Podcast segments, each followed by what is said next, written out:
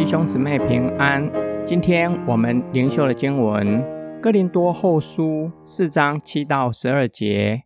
我们有这宝贝在瓦器里，是要显明这极大的能力是属于神，不是出于我们。我们虽然四面受压，却没有压碎；心里作难，却不致绝望；受到迫害，却没有被丢弃。打倒了，却不致死亡。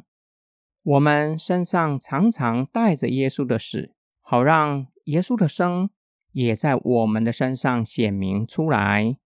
我们这些活着的人，为耶稣的缘故，常常被人置于死地，好让耶稣的生也在我们必死的身上显明出来。这样看来，死在我们身上运行。生却在你们的身上运行。保罗用瓦器形容人的身体是软弱、易碎、平凡的。宝贝是基督的荣光。这样强烈的对比，强调神的大能是出于神的。保罗和同工是福音的使者，却是软弱的器皿。目的就是要叫世人看见神的大能。不在乎传的人。接下来，保罗说明神的大能如何在软弱的使者的身上彰显出来。虽然承受从四面八方来的压力，却没有束缚；心里有困惑，却不绝望；遭受逼迫，不是被上帝遗弃；被鞭打，或是被石头打，却不致死亡。保罗知道，为了宣扬基督的福音，承受这些的苦难，正是参与在基督的苦难。基督从死里复活的生命，照样显明在保罗的身上。基督的死和复活，不只支持着保罗和他的同工，在得胜中继续往前行，将福音传到未曾听闻的地方。并且透过他们，叫基督从死里复活的生命也运行在听信福音的人身上。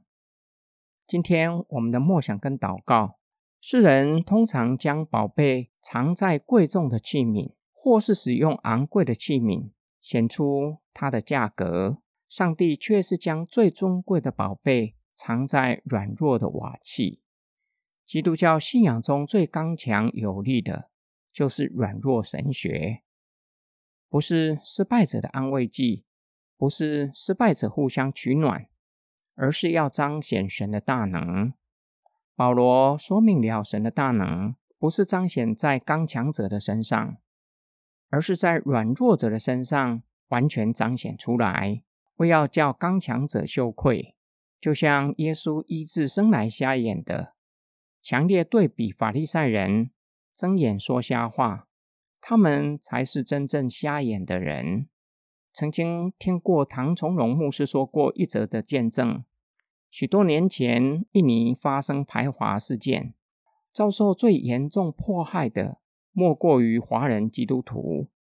教堂被烧毁，甚至有人被棍棒打伤，或是被刀砍伤。事件过后，那些遭受严重迫害的基督徒。向人做见证，感动并且兼顾许多基督徒。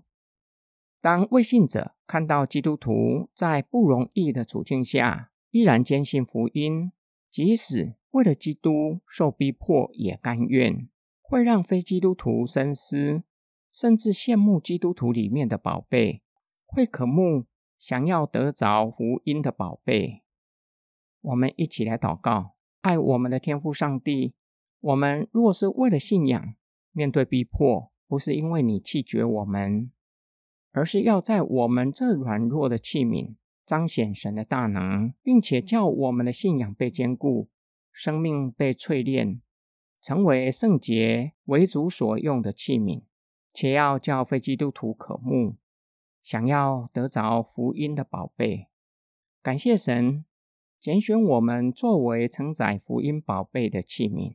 让神的大能彰显在软弱不配的器皿身上。我们奉主耶稣基督的名，感谢祷告，阿门。